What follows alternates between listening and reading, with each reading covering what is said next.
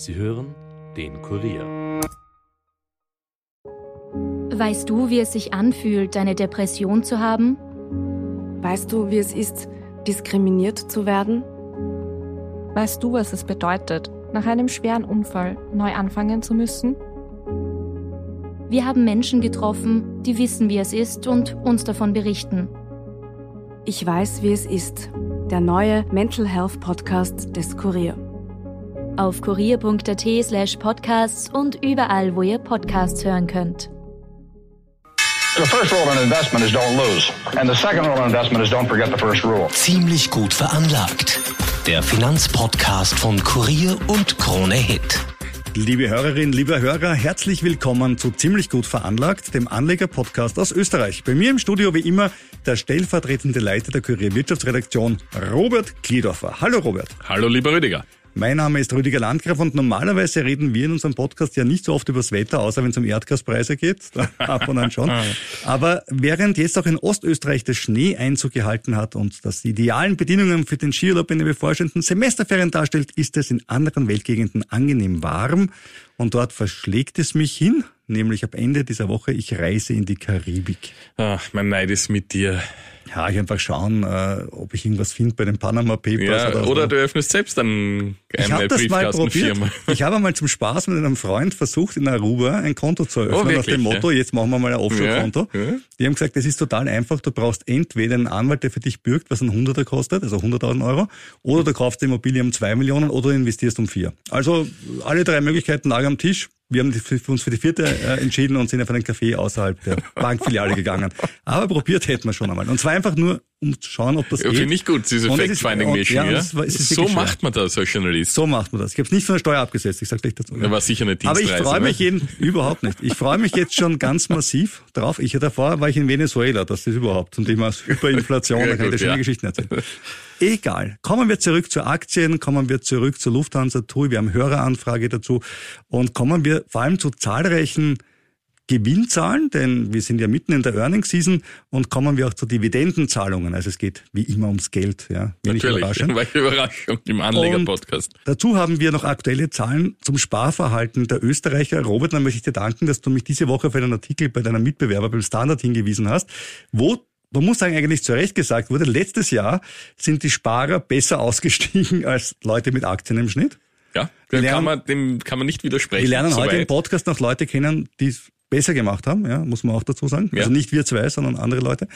Ähm, aber es ist halt auch irgendwie ein bisschen kurzsichtig ein Einjahresvergleich im, ich sage, geschissensten, darf ich das so sagen, Ja. Börsenjahr seit längerer Zeit. Und dann zu sagen, war super, der Sparhof mit 0,5 Prozent, hat die Aktie mit minus 20 Prozent vollgeschlagen. Mhm. Das Super, stimmt ja. natürlich, aber irgendwie, ich weiß Ja, nicht. und beim Sparbuch war man trotzdem noch immer ziemlich unter Wasser angesichts der Inflation. Und wie gesagt, unser altes Credo, schauen wir uns das Ganze mal auf acht Jahre, auf zehn Jahre an, vielleicht auf sechs und dann schauen wir mal, So ist es. Wie es steht und meistens sind Aktien dann vorne. Ja, aber du hast es ja schon gesagt, äh, lieber Rüdiger, es gibt da ja einige, die da trotzdem viel rausgeholt haben. Einen haben wir ja schon letzte Woche ja erwähnt. Das war der Herr Rick Schäfer von Oppenheimer. Der hat eine Trefferrate von 74 Prozent und 21 Prozent Gewinn bei seinen Investmentempfehlungen gemacht und das ist schon sehr gut in Ja, es solch einem erfüllt- Jahr wie Erfüllt mich mit Neid. ja, mit dem sagen. letzten. Aber dann gibt's einen, Ja? der, der, der legt da noch eins drauf, ja. Der, der es legt ist nicht wirklich- Warren Buffett. es ist nicht Warren Buffett, unser gewonnen, alter Freund, nein. Der Typ heißt Garrett Urso oder Ursu ausgesprochen.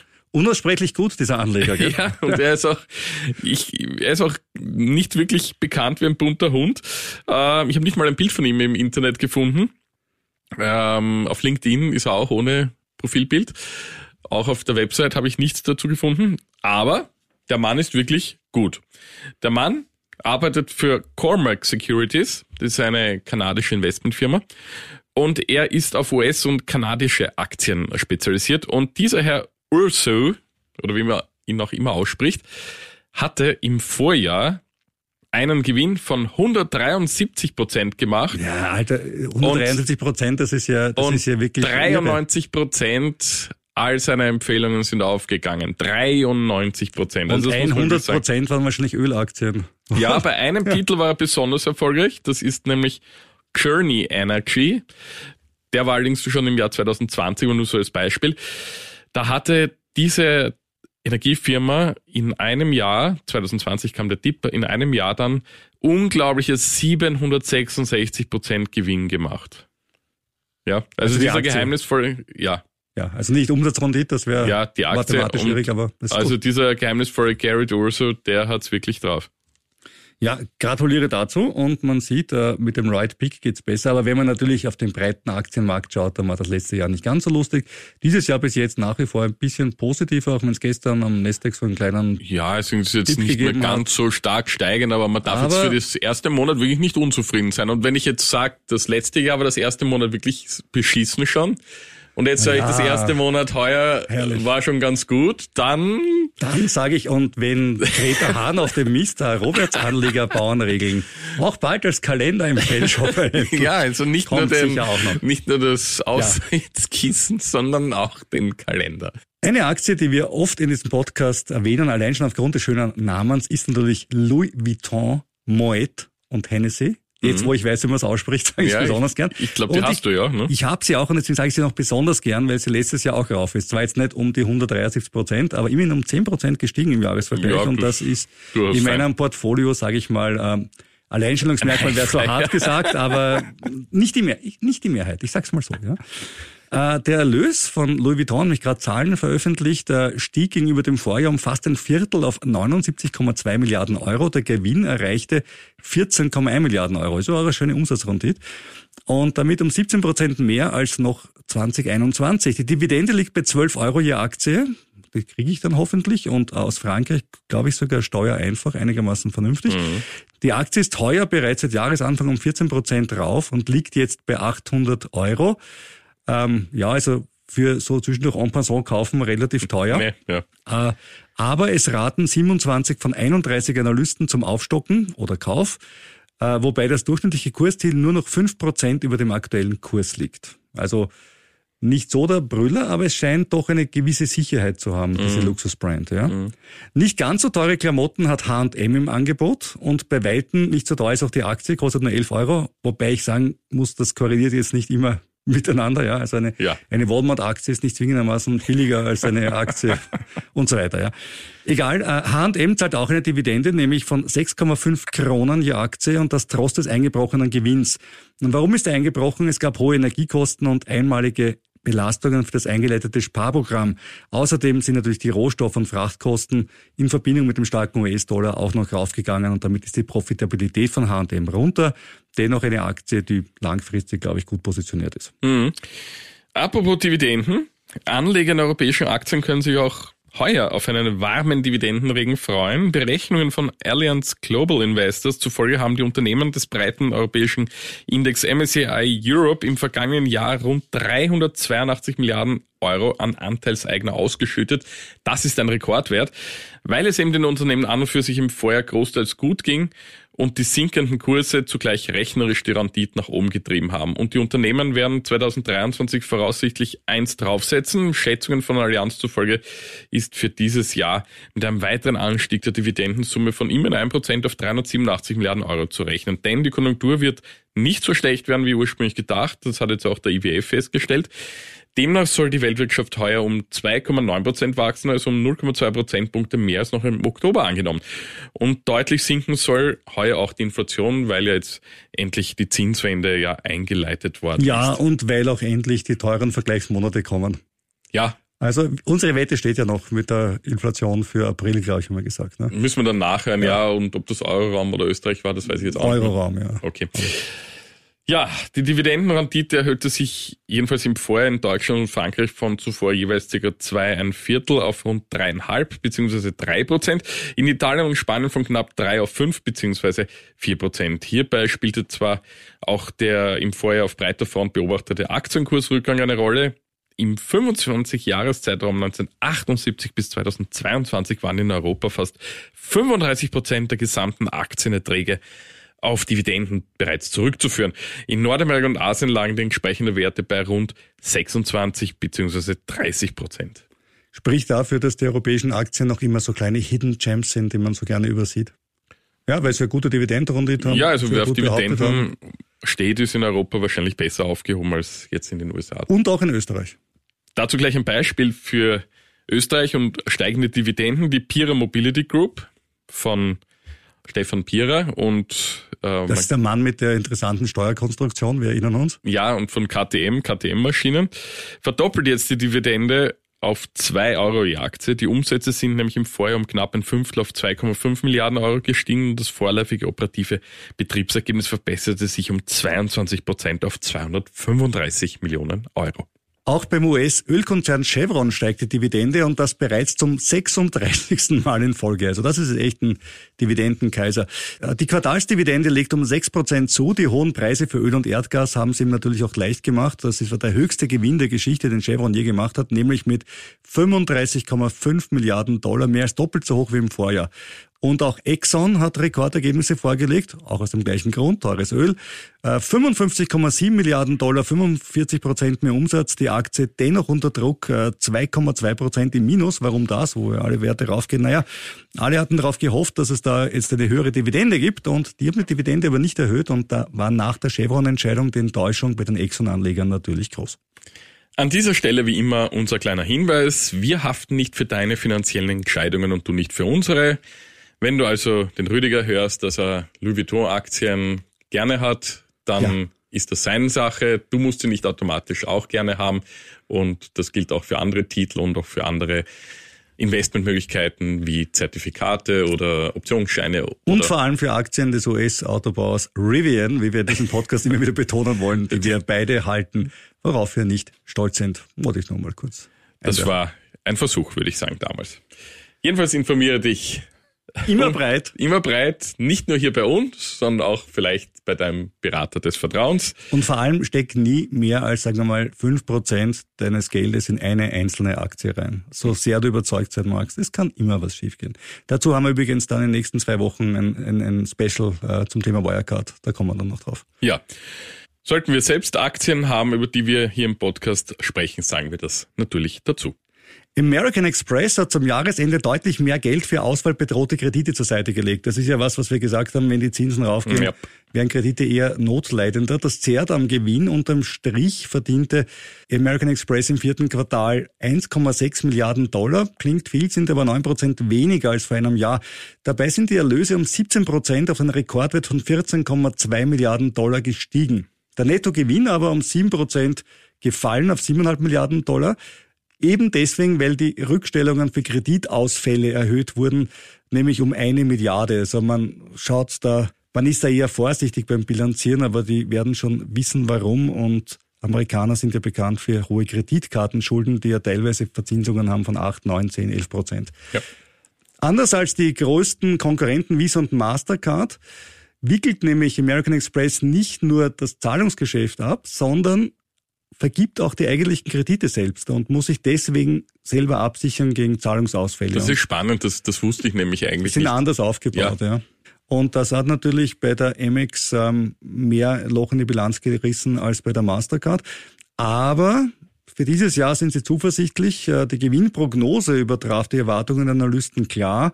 Und auch Visa und Mastercard sind positiv. Die haben allerdings auch ihre Gewinne und Erlöse schon im Vorfeld deutlich gesteigert. Natürlich, eine Sache ist klar, wo verwende ich eine Kreditkarte, wenn ich auf Urlaub fahre, wenn ich reise, ja. Und das war in Corona nicht möglich, wird jetzt wieder gemacht. Gut, da gehen die Umsätze rauf und damit auch die Umsätze der Kartenfirmen. Mhm. Ich komme jetzt nun zu einer Höreranfrage, nämlich von der Sandra aus Wien. Sie fragt, ob es jetzt günstiger wäre, ihre Lufthansa-Aktien zu verkaufen. Sie hat nämlich bereits einen Kursgewinn von 67 Prozent und fragt, Wuhu! das ist wirklich sagen, cool, ja, ja, äh, und fragt, ob der Zenit nicht jetzt erreicht ist ähm, und wann ich persönlich immer den Zenit sehe. Also ich sage mal so, also ich bin ja ein Aussitzer. Er sitzt doch Gewinne aus. Also ja, eben. Also aus. ich bin da, da wirklich der Falsche, was den Zenit betrifft. Also, ähm, der Rüdiger kann da vielleicht ein bisschen ja. Äh, bessere Antwort geben, was den Zenit jetzt mal betrifft. Also ich finde, ich finde, die Lufthansa-Aktie im Moment ist durchaus fair bewertet. Lufthansa, die Airline-Branche ist in einem Aufholprozess. Das ist glaube ich, schon relativ gut eingepreist in den Aktien. Lufthansa hat noch immer strukturelle Probleme, ist noch immer nicht Kostenführer. Das stimmt alles. Und wenn man 67 Prozent gemacht hat in kurzer Zeit, dann würde ich vielleicht sogar sagen, die nehme ich mir mal oder einen Teil davon und investiere sie mal wieder in was anderes. Ja. Mhm. Äh, wenn man ein Portfolio hat und ein Titel geht um 67 Prozent rauf, muss man auch bedenken, dass man vielleicht durch ein höheres Cluster-Risk hat mit diesem Titel. Also nehmen wir an, ich ja. habe jetzt fünf Aktien, eine geht um 67 Prozent rauf und vier gehen runter. Ich habe mir vorher auf, vorgenommen, ich balance das, dann bin ich auf einmal komplett unbalanced aufgrund der starken Aktie. Und ähm, weiß schon immer Gewinne laufen lassen oder so, aber es wäre vielleicht keine schlechte Idee, mal sich zu überlegen, ich setze einen Stop-Loss und sage irgendwo jetzt äh, vom jetzigen Kurs zehn Prozent runter, das leiste ich mir, habe ich noch immer einen schönen Gewinn gemacht, bin ich dabei und ähm, ansonsten lasse ich es noch rennen. Ja, die Analysten sehen ja das ähnlich, Rüdiger. Sie sind nämlich großteils skeptisch. Sie sehen die Aktie bereits zehn Prozent über dem Zenit. Äh, der Großteil rät daher nur zum Halten. Positiv ist allerdings hingegen JP Morgan in einer aktuellen Analyse. Die US-Bank hat die Einstufung für Lufthansa auf Overweight mit einem Kursziel von 10,70 Euro belassen und aktuell notiert sie bei 9,60 ja, Euro. Das sind so 12 Prozent mehr, ja. Ja, trotzdem, ja, aber man muss jetzt diese, wenn ich schon 67 habe, muss ich jetzt dann, kommt es ja. jetzt auf die auf das Biesel jetzt vielleicht auch nicht mehr an. Es ist ein schönes Gefühl, seinen Dealer mal zu haben, einen trockenen ja, und zu sagen, das habe ich jetzt, zack, abgehakt, dieses ja. Geld habe ich verdient, ohne dafür zu arbeiten, ist auch mal ein schönes Gefühl. Definitiv, ja. Und äh, die, die Analyse sagt nämlich, angesichts der starken Bilanz und der Rückzahlung von Staatshilfen äh, sei die Lufthansa weiterhin die sauberste Aktienstory unter den Netzwerkfluggesellschaften. Die Airline profitiert derzeit von der anhaltenden starken Nachfrage nach der Pandemie. Ja, das trifft auf de facto ja alle Airlines zu. Ähm, und trotz des 40-prozentigen Kursanstiegs in den vergangenen drei Monaten bestehe weiterhin Spielraum für eine überdurchschnittliche Entwicklung. Kommen wir zu einer ja. Flugaktie, die ich selber habe, aber leider noch keine 67 Prozent Gewinn, aber ich arbeite daran. Genau gesagt, Konkurrent Ryanair arbeitet daran für mich. Sie haben im dritten Quartal des Geschäftsjahres 200 Millionen Euro Gewinn gemacht. Das war der größte Quartalsgewinn bisher. Das heißt, man sieht auch hier wieder Post-Covid ja. geht echt schön rauf. Und der irische Billigflieger sagt auch, es gibt Rekordbuchungen und eine sehr robuste Nachfrage bis Ostern und im Sommer.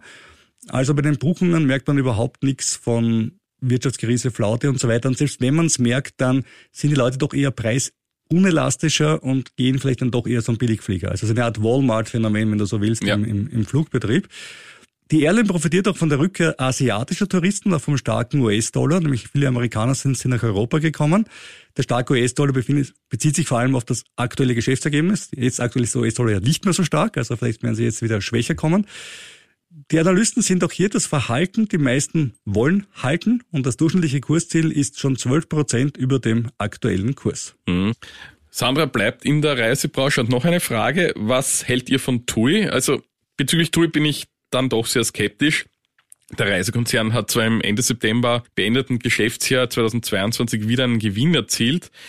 TUI braucht aber zum Tilgen seiner restlichen Finanzhilfen vom Staat voraussichtlich 1,6 bis 1,8 Milliarden Euro an frischem Kapital und in dieser Spanne wird das Volumen der Kapitalerhöhung liegen und Kapitalerhöhungen sind ja, wie wir wissen, lieber Rüdiger, selten gut für eine Aktie.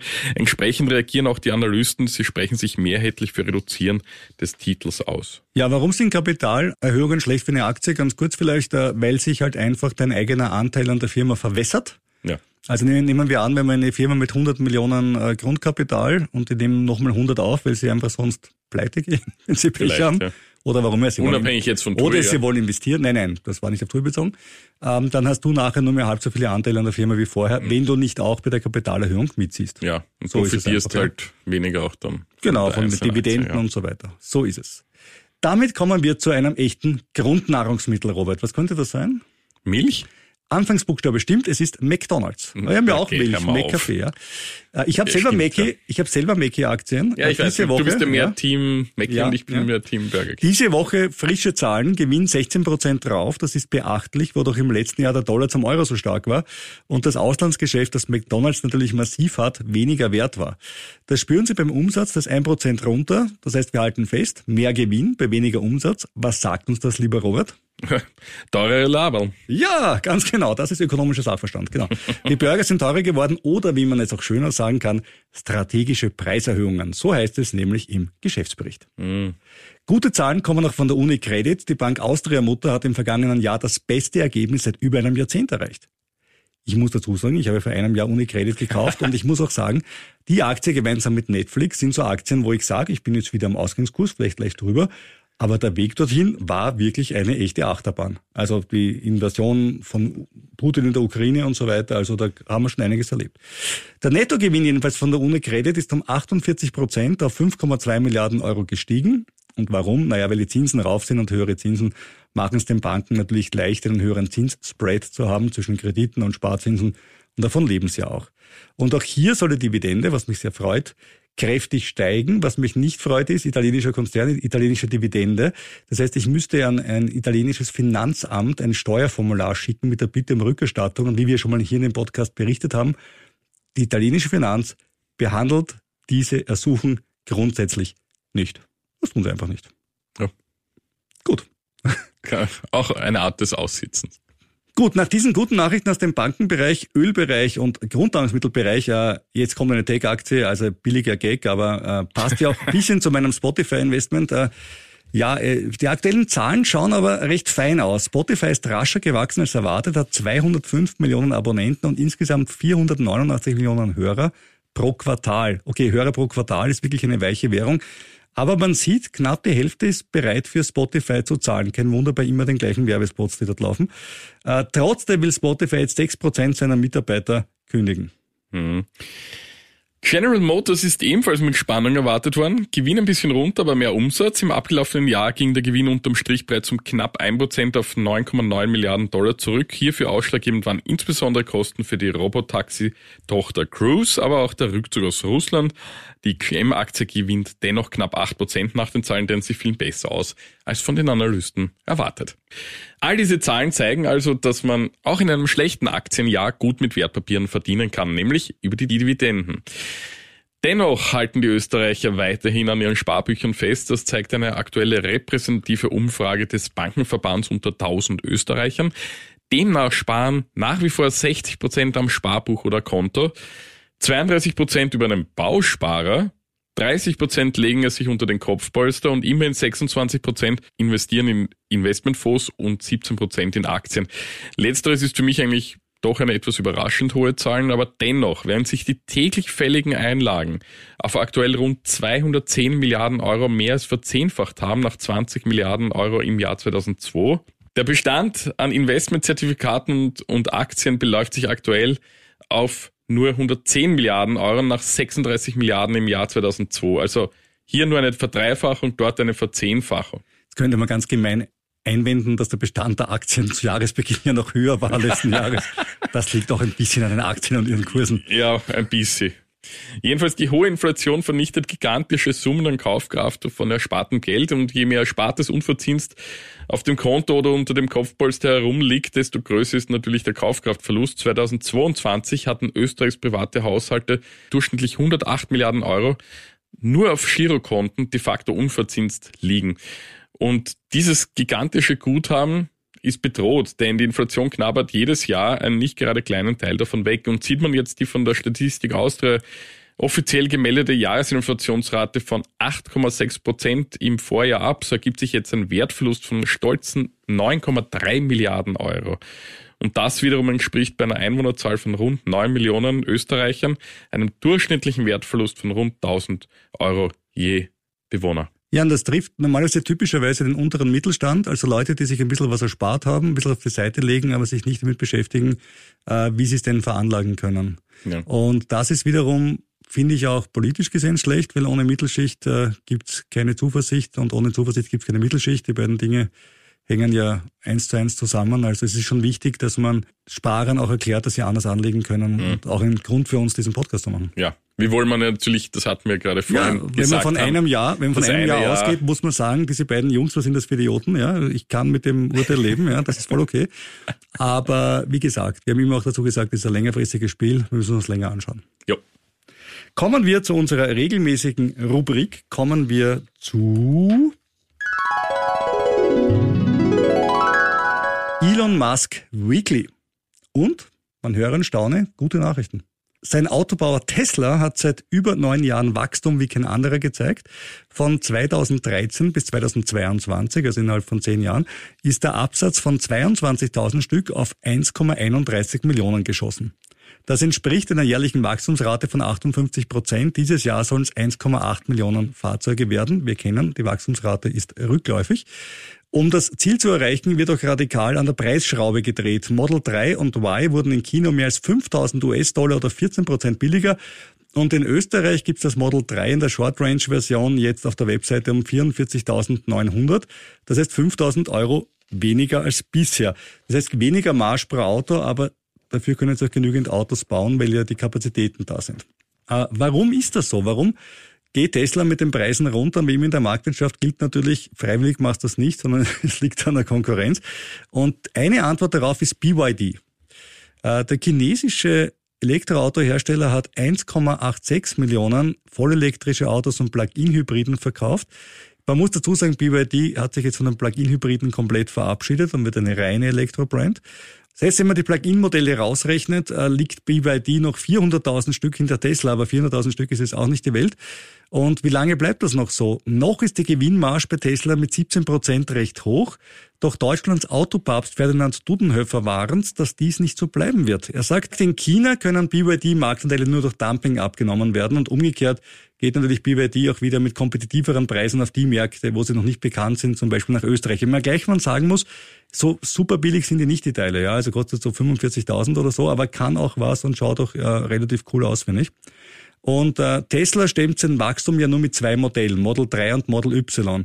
Die beiden großen S und X, ähm, ja, das ist halt äh, eher mehr Markenpflege, wenn man so möchte. Riesenproblem bei Tesla, wir haben es oft angesprochen und Dudenhöfer sagt es auch, die Innovatorfunktion ist verloren gegangen. Wo ist das autonome Fahren? Äh, wo sind die super neuen Batterien etc. etc. BYD tut sich da leichter, die bauen ihre Batterien selber, die haben einen viel höheren Integrationsstand, die bauen sogar ihre Chips selber, das macht Tesla zum Teil auch. Sie haben jedenfalls im Geschäftsjahr 2022 ihren Nettogewinn verfünffacht auf 2,3 Milliarden Euro. BYD steht für Build Your Dreams. Sie sind am Anfang aufgefallen, weil sie das BMW-Logo derartig, nennen wir es freundlich, zitiert haben, dass BMW mit einer Urheberklage dagegen vorgegangen ist. Jetzt haben sie ein neues Logo, das äh, legal okay ist, aber das ist schon viele, viele Jahre her. Und sind jetzt in Österreich über die Denzel-Gruppe, apropos BMW, äh, eingeführt worden. Äh, aktuell mit drei Modellen, dem Kompakt-SUV Atto 3, der Limousine Hahn und dem siebensitzigen SUV Tank. Ja, die Namen sind vielleicht ein bisschen gewöhnungsbedürftig. Ja. Die kannst du einen Tanker mal tanken. Nein, ist Elektro. Nein. Ja, da wird es ganz, ganz viele billige Witze geben. Sie haben jedenfalls genug auf Lager. Sie sagen, wenn du heute bestellst, bekommst du es Ende des Monats. Das ist relativ cool. Kommen wir zu den Aktien. Seit Jahresanfang hat Tesla um 30 Prozent zulegen können. Auf ein Jahr gerechnet allerdings 43 Prozent im Minus. Bei BYD sind es seit Jahresanfang 26 Prozent und auf ein Jahr gerechnet, man hören Staune, 11 Prozent plus. Also eine der ganz wenigen tech-affinen Aktien, die raufgegangen sind. BYD notiert in Hongkong um umgerechnet knappe 30 Euro. Von 28 Analysten raten 25 zum Kaufen oder Aufstocken. Und wer ist natürlich mit dabei bei BYD? Unser alter Ego. Warren Buffett. Ja, alt, alt ist er, aber unser Ego ist leider nicht so gut wie seins. gut, äh, aber im Großen und Ganzen 16 Prozent sagt man, soll das Kursziel über dem jetzigen Kurs liegen. BYD, das Einzige, wo ich immer sage, das ist halt so ein bisschen, ein bisschen mit diesen chinesischen Autoaktien das Thema. Der Heimatmarkt sehr wichtig und wenn die KP jetzt auf einmal sagt, no, die Elektroautoförderungen werden stark runtergefahren, dann hast du halt immer sofort einen extremen hm. Effekt auf die Aktie. Ja, aber ich, ich denke, das ist ein wirklich ein cooler Gegenspieler zu, zu Tesla im Vergleich zu unserem Maskottchen Rivian. Und ja, ich glaube auch, ich glaube auch, dass, dass man Great Wall sehr ernst nehmen muss. Ja. Ähm, also es gibt, gibt ein paar große chinesische Automarken. Das sind gar nicht mal die, Nio. die Nio, ja, Nio ist halt nicht, nicht, nicht, nicht so wahnsinnig groß. Da ist immer die Frage, ähm, wie geht's weiter mit ihnen? Die Autos, die sie bauen, sind natürlich wunderschön und in Norwegen ja schon am Markt, aber mhm. der Rollout von NIO war jetzt doch etwas langsamer als als wir es alle gedacht haben. Mhm. Ich habe mich jedenfalls jetzt aufgrund der Vorbereitung dieses Podcasts dazu entschlossen, in BYD zu investieren. Ich dachte, ein Elektroauto zu kaufen. Der war gut, Rüdiger. Nein, ich habe jetzt äh, um 2000 Euro BYD-Aktien geordert. Ich Sehr noch gut, nicht. Ja. Ähm, du, äh, hast du, also, hast du beim, beim Kurkala Tee bestellt? Also warum sind sie nicht da? Da wären schon da, das ist schnell. Wären sie schon da. Ähm, man muss allerdings, wer jetzt mir das nachmachen will, muss ein bisschen aufpassen. Nämlich, es, wenn man BYD eingibt, kommt äh, zumindest bei meinem Broker äh, BYD Electrics an erster Stelle genannt. Da kauft man die falsche Firma. Da kauft man die falsche Firma, ja. Das, ich habe das nämlich überprüft, was das war mir nicht ganz sicher, ob das jetzt die richtige ist. War dann auch die falsche. Das ist ein ein äh, Teilchenhersteller in in Hongkong. Teilchen? Was? Ja, also quasi Chips. Ach so. Ja.